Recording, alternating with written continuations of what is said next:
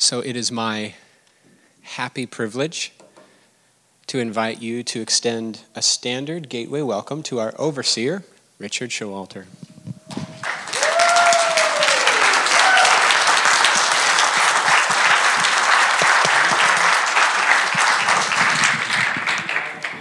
Thanks for your welcome, and it's a real privilege to be with you this morning. This little clip from the REACH program we just saw was a good reminder to me of, of uh, where I've spent a lot of the last year, year and a half. Jewel and I have spent a lot of time in the Middle East, in Turkey. We just uh, we fellowshiped there with a little house fellowship last year, and then before I came back this year to spend some more time with that fellowship, they were able to purchase a property. And this is one of the sort of the dreams of many house fellowships in Turkey to be able to have a place, a public place where you can gather. I was invited back to this little church. Um, they invited me back for a baptism, and so we, you know, we baptized a number of people, and that was neat. But in the middle of this transition from a house fellowship, a living room fellowship, to a public meeting place. It's just like that church got hit with a storm of, of problems, gossip and bitterness and anger and people leaving and people criticizing each other. Um, and so for the last three, four months, uh, when I'm there with that fellowship, a lot of my time I've just sort of spent listening to people and encouraging people to get together and talk with each other about what's on their heart. And uh, so we've experienced marvelous times of reconciliation, people coming back together again, people forgiving each other, and asking forgiveness, and things like that. But it's been really, really hard, not a lot of fun. And it just reminded me that um, people in every part of the world where, where, where we're kind of on the front line, so to speak, where people are coming to faith in Christ. New people are being baptized. We're sharing the gospel with our neighbors. We're, um, we're just living lives that Jesus intended us to live as the body of Christ. There's going to be a lot of uh, counterattack from the dark side. The enemy uh, loves to try to destroy whatever God is at work building up. And that's just the way we all are. And um, I just thought I'd say that because that's, uh, that's uh, kind of reintroducing uh, myself uh, from, it's been a while since I've been here. So Tim invited me to come back this morning and, and uh, share a word. I was really happy to come and to see you again.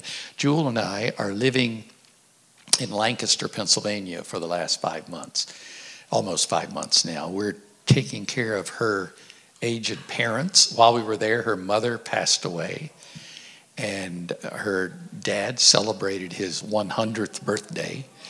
So, you know, it's been an interesting season for us in walking with And Jewel, that has involved Jewel even more than me. So she's more housebound than I am. I've, you know, done things like spend weeks at a time in Turkey and in other places, and she's stayed right with her parents. We're living in the house where they lived for the last 50 years, but they're just getting ready to for Jewel's younger brother to move in, uh, and her father then will stay in the same home uh, with them that he's lived in for these many decades now. So that's a little bit of reintroduction. By the way, Jewel uh, sends her greetings to all of you. She's would love to have uh, uh, driven down from Lancaster last evening with me to be with you today, but just wasn't possible with what we're committed to there with her parents. I would like this morning to, and, and by the way, I just was so blessed this morning in the uh, Sunday school class.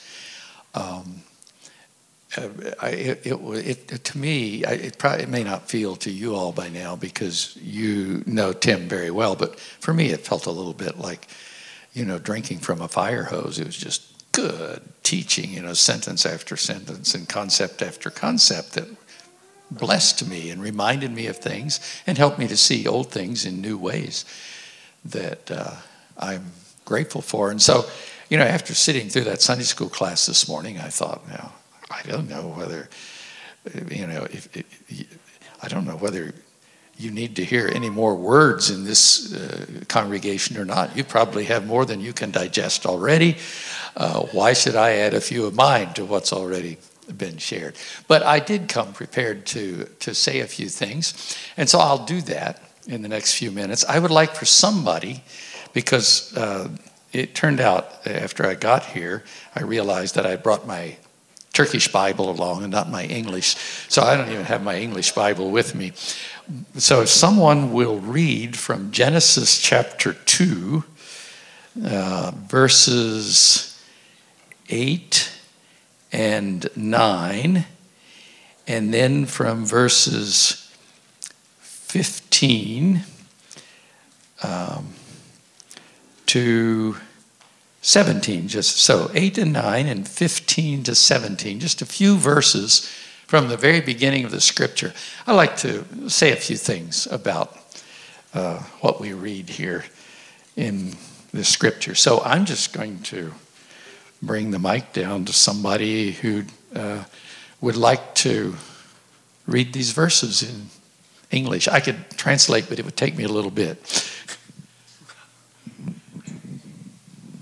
Now the Lord God had planted a garden in the east, in Eden, and there he put the man he had formed.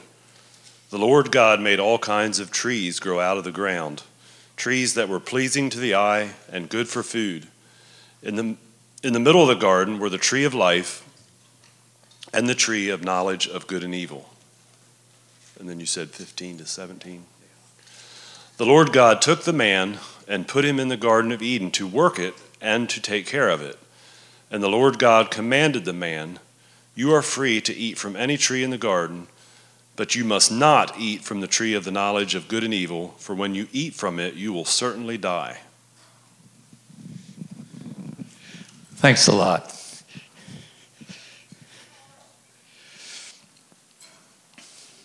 Well, this is close. These words come close to the beginning of, uh, of the Bible, the second chapter of Genesis. And uh, it's just a, a fascinating story of two trees which God put there in the center of the Garden of Eden. One of them was called the tree of life, and the other is called the tree of the knowledge of good and evil. And, um, you know, I've grew up in a Christian home, and uh, so I began reading the Bible regularly at a young age. And uh, so I read this scripture many, many times. But um, the tree of life was not so difficult to understand. So, um, but the tree of the knowledge of good and evil was always a lot harder for me. And so I just want to think together with you a little bit this morning about these two trees. Uh, because the Lord also planted these two trees uh, in my mind as, as a young pastor. And the image of these two trees and the meaning, uh, and you know, I keep learning new things about them as I go along. That's the way uh, the Lord opens the Word to us. But uh, the, the image of these two trees has been one of the most sort of helpful and stabilizing and revolutionary things for me that I've lived with through my lifetime. So I just felt this morning to share that with you. But let's think a little bit about the tree of life first. So, what's a tree of life? Well, it's really clear, isn't it? I mean, the Bible says that if, if, if Adam and Eve would have eaten the fruit of the tree of life, they'd live forever. So, so it's the tree of eternal life. And this tree shows up again in the Bible. In fact, it shows up close to the end of Scripture in the description of heaven in Revelation, at the end of the book of Revelation, where the tree of life was, is, is there in the center of, of paradise. And um, so it's, it's a tree of life. You know, and, and we could we could call it the tree of eternal life. We could call it the tree of, of Jesus. We could call it the tree of the Holy Spirit. Uh, it's life. Jesus said, I came that you might have life and that you might have it more abundantly. And so the life which we have in God is somehow symbolized and represented in a very tangible way in the garden right at the very beginning. And God said, If you eat the fruit of this tree, you'll live forever. Did God ask Adam and Eve to uh, refrain from eating the fruit of the tree of life? No. No such words. Now, after they sinned, they were separated decisively from the tree of life by an angel which guarded the way to the tree of life so that they would not go back into the garden and eat the fruit of that tree and live forever, but live forever separated from God. And that story is in the next chapter in Genesis 3. That's the tree of life. But the other tree, the tree of the knowledge of good and evil, why, I always ask myself, would God plant a tree, a nice tree, a beautiful tree, a fruit tree, in the middle of the garden beside the tree of life? Why would God plant that tree in the Garden of Eden and call it, of all things, the tree of the knowledge of good and evil? In the New Testament, we read the words that those who are mature in Christ have their senses trained to discern between good and evil, after all. So, the tree of the knowledge of good and evil, that's, isn't that a good thing? And so, why would God put that tree in the garden, but then say, don't touch it? I puzzled over that for a long time, and I don't know today. And I, you know, I've read books about this and heard sermons, and you know, lots of ways we can talk about these two trees. But I just want to share this morning, now, a, a particular insight about the two trees, which God brought to life for me, and which has blessed me. Tree of the knowledge of good and evil. So, what is it? Why did he name it that? To get, at the, uh, to get at an answer to that question, let's think a little bit about human communities, human cultures, um, and just uh, ourselves in general. How many of you know a lot of people who think that their view of things is wrong? I mean, you know, we just, we don't, do we? We don't think that way. And it's not, um, man, it's not that we're not often wrong. And, and we all would say that. Yeah, we're wrong, but we're right about that, you know. So we're still right. Um, reminds me of Jewel. Jewel used to uh, spend a lot of time in the Ohio uh, prison for women. Uh, just every week, I think it was, or two weeks, she would go with a group of, of friends and they would meet with ladies there and have fellowship. Women were coming to faith in Christ in that prison. And it was like a little church in the prison, which they were part of. Uh, but she said, you know, one of the striking things about being in a prison was that there wasn't really, you didn't meet anybody in that prison who really thought they should be there. She said, you know, like there was this woman who was in prison because she killed her husband. She'd shot him. And so uh, she or one of her friends was talking with this woman one day, and they said, you know, they said, well, you know, the, she was saying this is this is what happened, but she said, I didn't, I didn't mean to kill my husband, but the story was that you had a gun in your hand and you pulled the trigger and pointed it at him. Well, she said, you know, I did have a gun and I did pull the trigger, but I didn't really mean to kill my husband. She said, the bullet glanced off the tabletop and then went up into his heart. I didn't really shoot at him. I just sort of in the general direction and then, but not to kill him, just to, you know, wound him a little bit maybe or something. But, you know, the bullet glanced off and the bullet killed him. And when I heard that story, I thought, it's just like us, isn't it? I mean, sort of like all of us.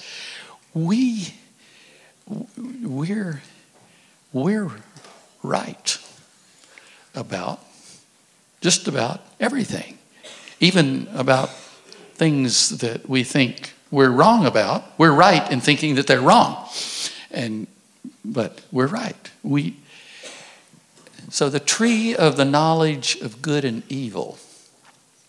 What what does it mean? Why did God put it there and give it that name? Now, one common explanation, of course, is that well, it, was a way for for Adam and Eve to exercise their free choice. They were going to choose between what God said yes to and what God said no to. And they were made in the image of God, and so God gave them that freedom of choice, and they chose the evil rather than the good. And that's true. Uh, they, all, all of that's true, I think. But why did he call the tree the tree of the knowledge of good and evil?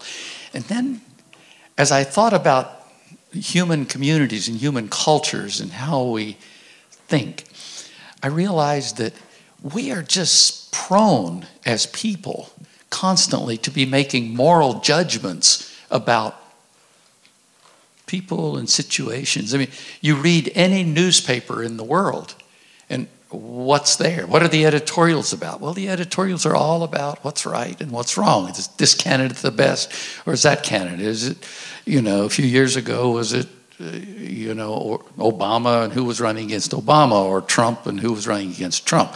And we remember the names uh, quickly of those who won the elections, but right now I have to think a little bit to try to remember who they were running against.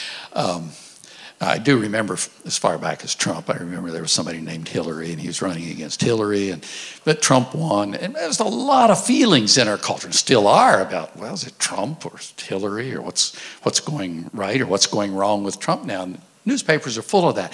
So it's it's this this this this orientation to right, to justice, to doing the right thing, to choosing the right person. You know, I. I uh, I've thought about it sometimes sitting in shopping centers or on the bus and overhearing conversations with people. And nine times out of ten, when you hear a conversation between people, it has something to do with right and wrong. Uh, you know, people are talking about, well, my ex was this way, and then, you know, a lot of words about what my ex was like, uh, or my mom, or my dad, they, you know, or my teacher, or my employer, uh, and judgments, thoughts about what's right and what's wrong. Do Christians have more definite opinions about what's right and what's wrong than non Christians? I don't think so. I can't tell any difference in that way. I mean, we all have those opinions about what's right and what's wrong, but the whole world, whether Christian or some other religion or atheist or whoever, agnostic, have all kinds of opinions about right and wrong. So, this tree of the knowledge of good and evil, what does it represent? Well, it's the tree of death.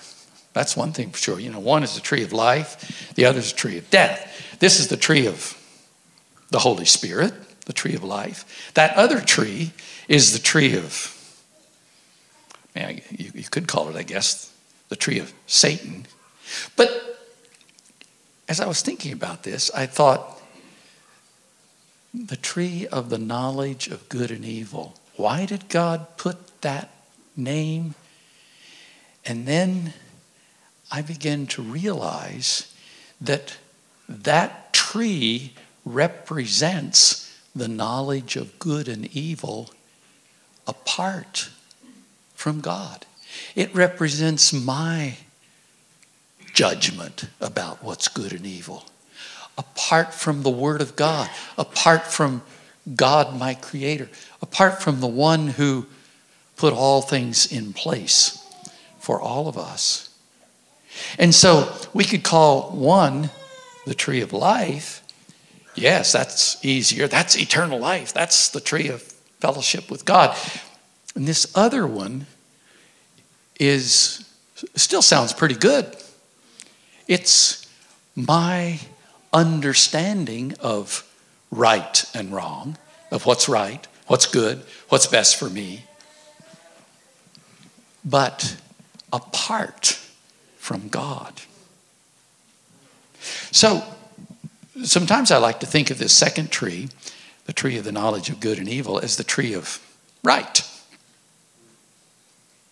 I mean, that's a good name. It's the tree of right. But it's my right. It's what I think is right. But what I think is right, not in fellowship with God. So we can, we can spend our lives advocating for justice, for righteousness, for what's good, for what's best. But if we're doing that and not in fellowship with God,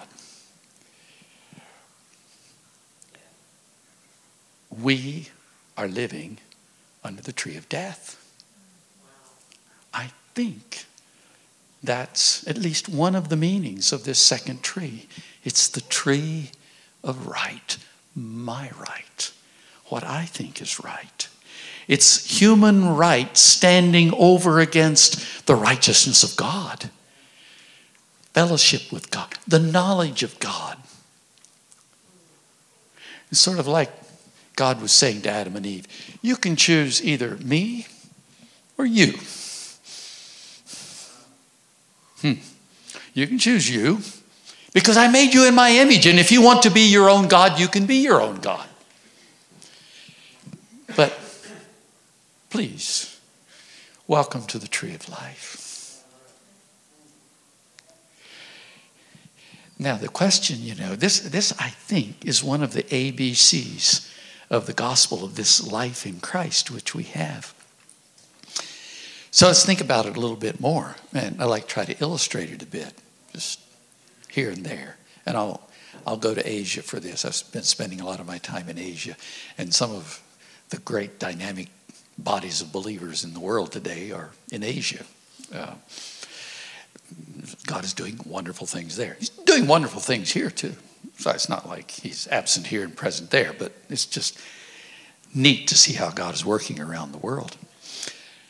So there were these two uh, Chinese farmers, rice farmers, irrigated their rice paddies by pumping water by foot out of the river up into their rice paddies. As you know, probably when in growing rice, part of the early in the year, the rice is covered with water, and uh, that keeps the weeds down and so on. So these beautiful rice paddies in places all over Asia, especially in the way they grow rice. So they pumped water up onto their fields. They, and these two brothers, these uh, rice farmers, were believers. Below them, just down the slope toward the river, was another farmer, not a believer, not a follower of Jesus. He also had rice paddies. And one day he got the brother, maybe it probably took longer than a day for him to think this out. But uh, one night, late at night, middle of the night sometime, he got up and just made a little breach in the dike between their rice, the, the two brothers' rice paddies, and his, so that the water just flowed down onto his field, which was very nice for him because then he didn't have to pump water the next day, and they lost theirs.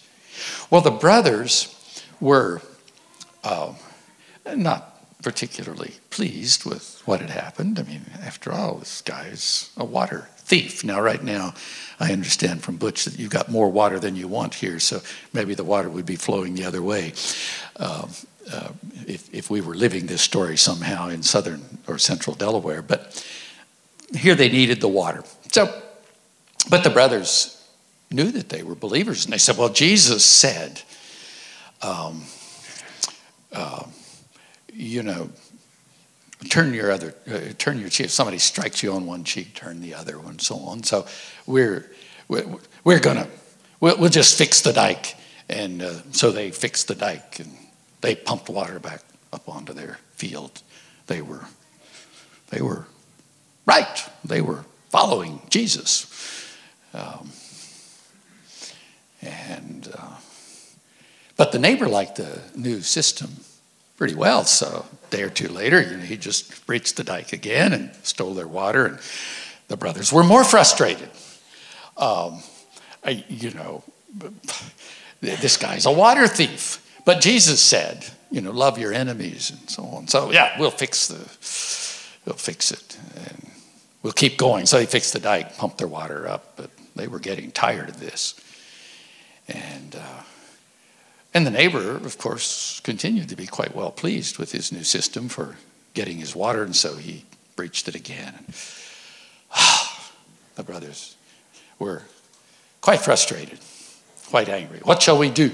So they went to their little church, a little assembly uh, near the river, and uh, they shared, I think it was a Wednesday night prayer gathering, at least it was a prayer gathering. They're shared with their little assembly uh, what had happened, what their neighbor was doing. And uh, they said, We know that we're supposed to love our enemies. We know that we're supposed to turn the other cheek. We, but what our neighbor is doing is just not right. And of course, they were right. And the brothers and sisters listened to them. And then one of them said, Maybe, maybe you're asking the wrong question. Maybe instead of asking, What's right? you should ask, What's, what's life? Two trees. Because, you know, there are questions connected with both these trees. There are questions of life and there are questions of right. And the brothers thought about that and now, hmm, maybe we are asking the wrong question. They went back home and they began to pray about. They, they just said, well, let's ask God. Let's find out what, what shall we do? How shall we respond to our neighbor? And they got an idea in fellowship with God. it was quite different from any of the thoughts they'd had up until then. this often happens when we get in fellowship with God. Um, so they prayed. And the next morning, they got up real early, before about dawn or a little before, and they pumped their neighbor's fields full of water first, because they knew he had to do that that day in order to keep the water level where it was supposed to be. And then they went home and they had a nice breakfast, and uh, they uh, probably ate a little more than usual. And then they went out and pumped their own fields full of water, and their neighbor stopped breaching the dike. And they did this on several occasions. They just, when they saw that their neighbor's field needed more water, they just got up early and pumped his field full of water. And then they did theirs. Hmm. Interesting. So, a few days later, they see their neighbor walking slowly up the hill. And uh, he says, I don't understand you guys. And they said, What do you mean you don't understand us? He said, I don't understand why you love me so much. You love me, don't you? Well, yes, we do love you. He said, he said, I, I, I know that you love me because, You know, you know that I'm a water thief. You know that very well. I was stealing your water. And then instead of doing something bad to me, you did something very good in response. And you just started pumping water for me. Is there's something strange and weird and different about this? You love me, don't you? Many neighbor didn't say anything, and they didn't say anything. Neither one was sure what to say. And then the neighbor said, Does the fact that you love me so much have anything to do with the fact that you are Christians? And they smiled and they said, Well, yeah, it does. We, the, the, the reason we respond to you this way is because, because of Jesus. Jesus is making us different people than we used to be. Jesus has saved us. Um, and the neighbor waited a little bit and he said, he said, would it be okay with you if I, he, he oh, and the neighbor asked, you go to this little, little Christian meeting down by the river, don't you? And he said, yeah, that's, we do that. Neighbor said, would it be okay with you if I came along? They said, Sure, we'd love to have you come along to our meeting. And he did. And he became their brother in Christ.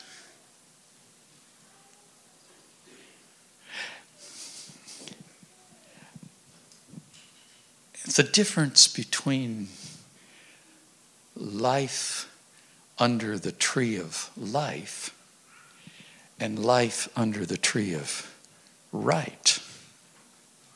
There's a, a subtle but very important shift in distinction there between those two trees. And um, well, another story from Asia. There, this is from Korea. I just visited Korea this year. Amazed at what I saw there. There, there. was a little group of people from Africa and Asia, Christian uh, mission and church leaders, who were uh, invited by a local church in Seoul, Korea, to to just come and, and uh, get acquainted with the church in Korea. And so we did that. They took us around and visited different churches and told us what was going on. It was just a beautiful time of seeing what God was doing. I mean, Korea is a place, it's not uh, a majority Christian nation, but it's Buddhist. But the percentage of keen Christians in South Korea is somewhere probably around 25 or 30 percent of the population. I mean, just a, large churches everywhere. You fly into Seoul, Korea, and there are crosses on buildings lit up all over the place. People are going to church and getting up at four or five o'clock every morning and praying together in big groups. And, and some of the biggest congregations, in fact, the world's largest congregation is there, 500,000 people now, something like that. It was a kind of church that when it, a few years ago, when it wanted to plant new churches, the pastor would just, you know, say, you 25,000 go off there, you know, start a church over in that community where you all live. And so they'd start with another church of 25,000, you know, so lots of sort of big things happening in Korea. That's just, but that's just the biggest. So it's fun to tell those stories. But, the, but there are lots of, lots of good things bathed with a lot of prayer. So anyway, a little story from Korea. So there's this Korean couple in one of the towns in Korea that had one son, just one.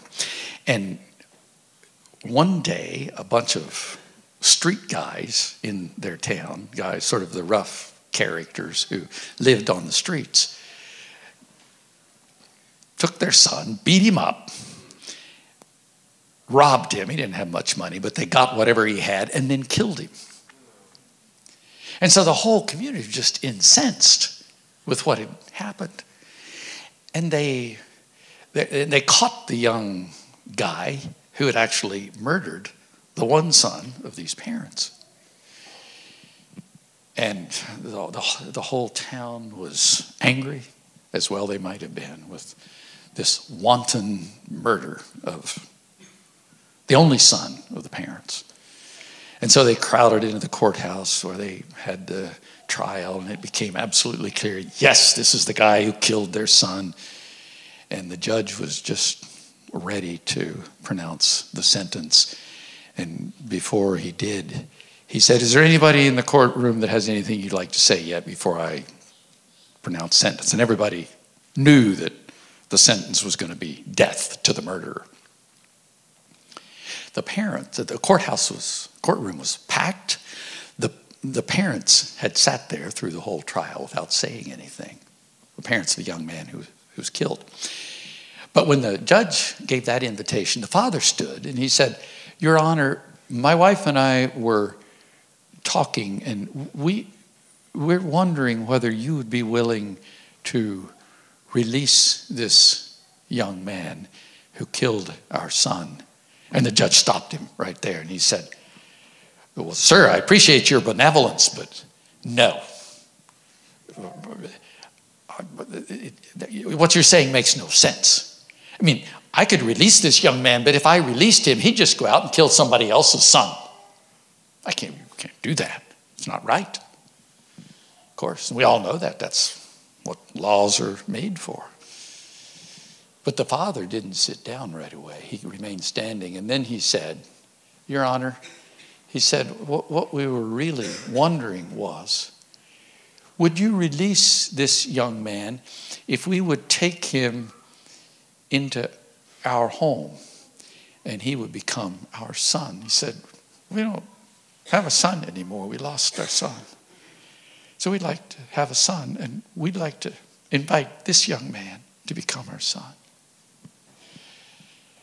And then the courtroom was silent, and you could have heard a pin drop, and judge didn't know what to say, and nobody else said anything. And finally, after a long pause, the judge looked at the young murderer who was sitting at the front. He said, Young man, said, You heard what he said. He said, If I were to release you, would you go home with them and become their son and be obedient to them? And the young man stood to his feet and he said, Your Honor, he said, Sure, I'd love to do that. He said, You know, I'm an orphan, never had a father and mother of my own. He said, If they'd be willing to take me, I'd love to go home with them. Sure, I'll be obedient to them.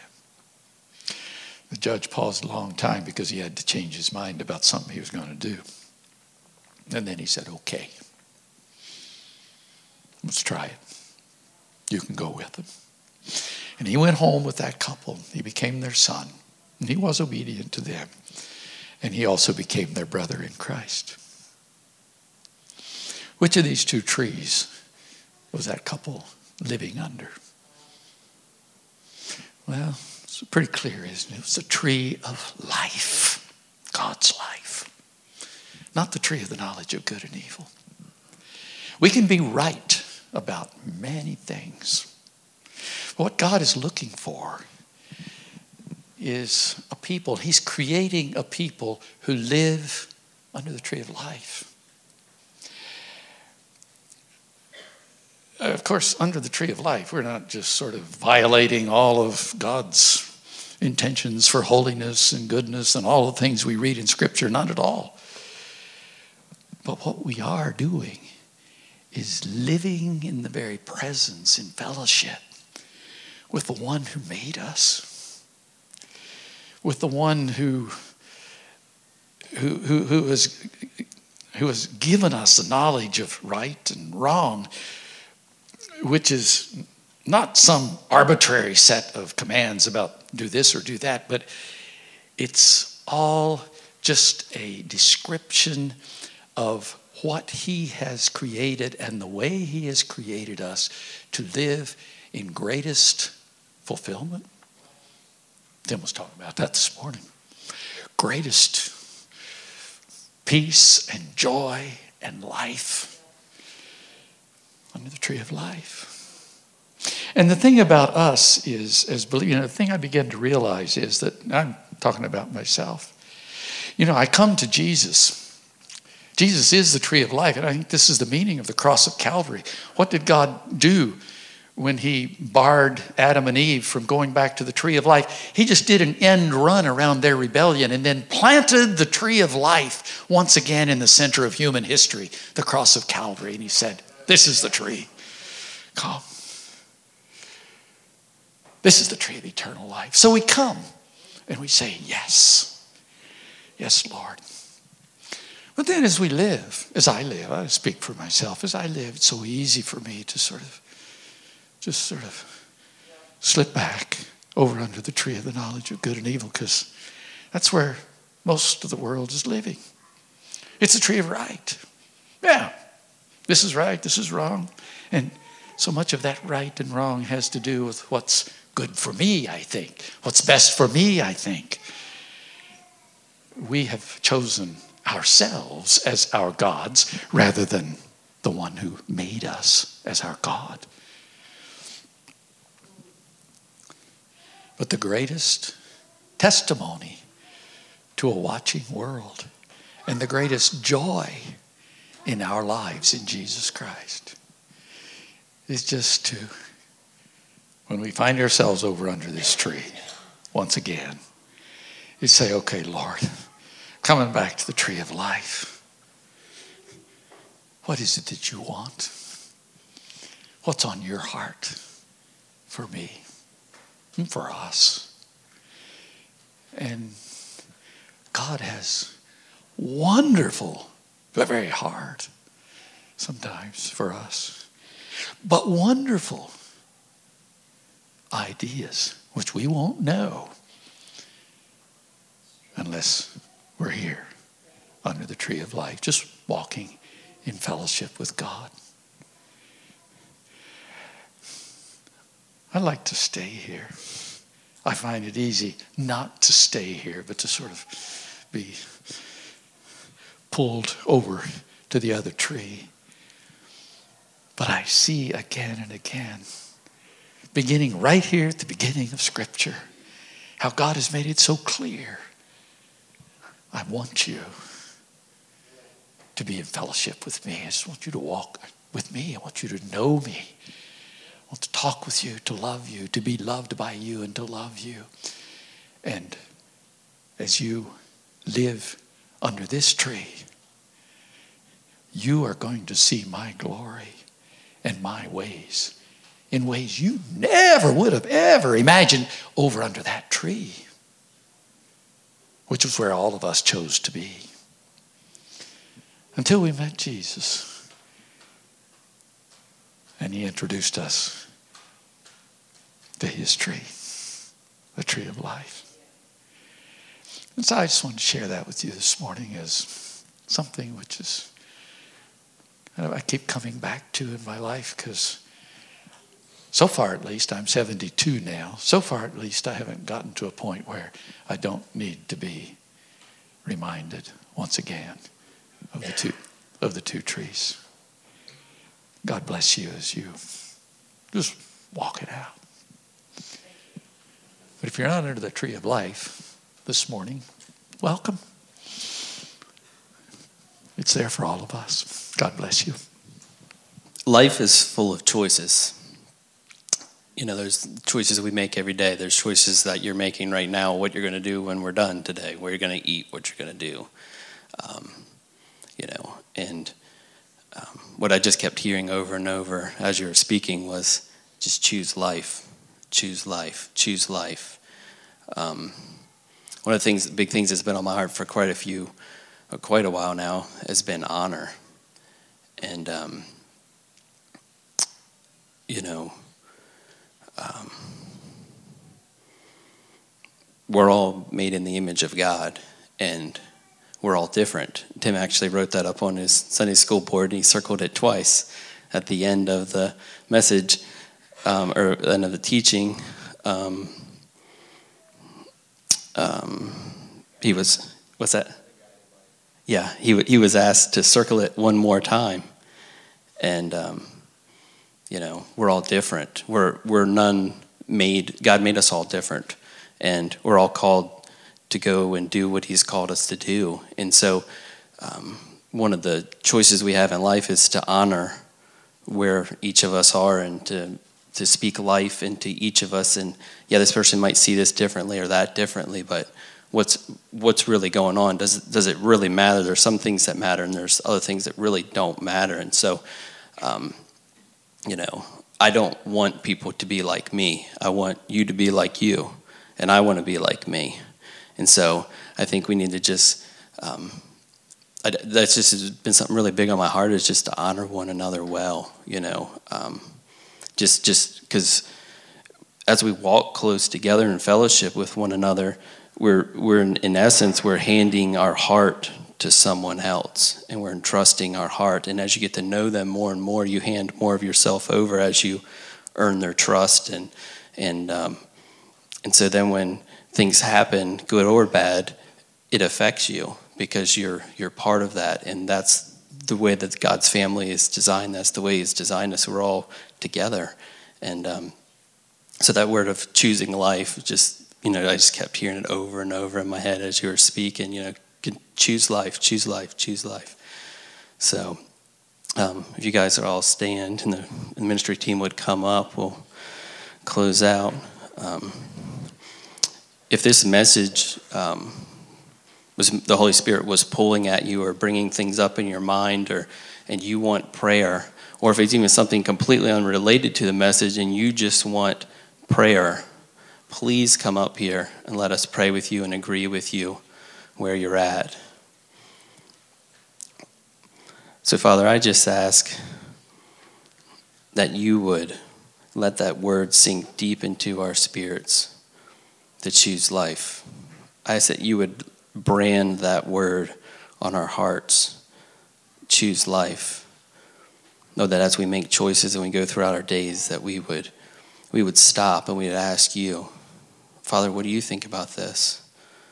And we would reflect and we wouldn't be hasty on our decisions, that we would consider um, constantly, we would consider people's hearts and where they are and, um, and just, just speak life into them.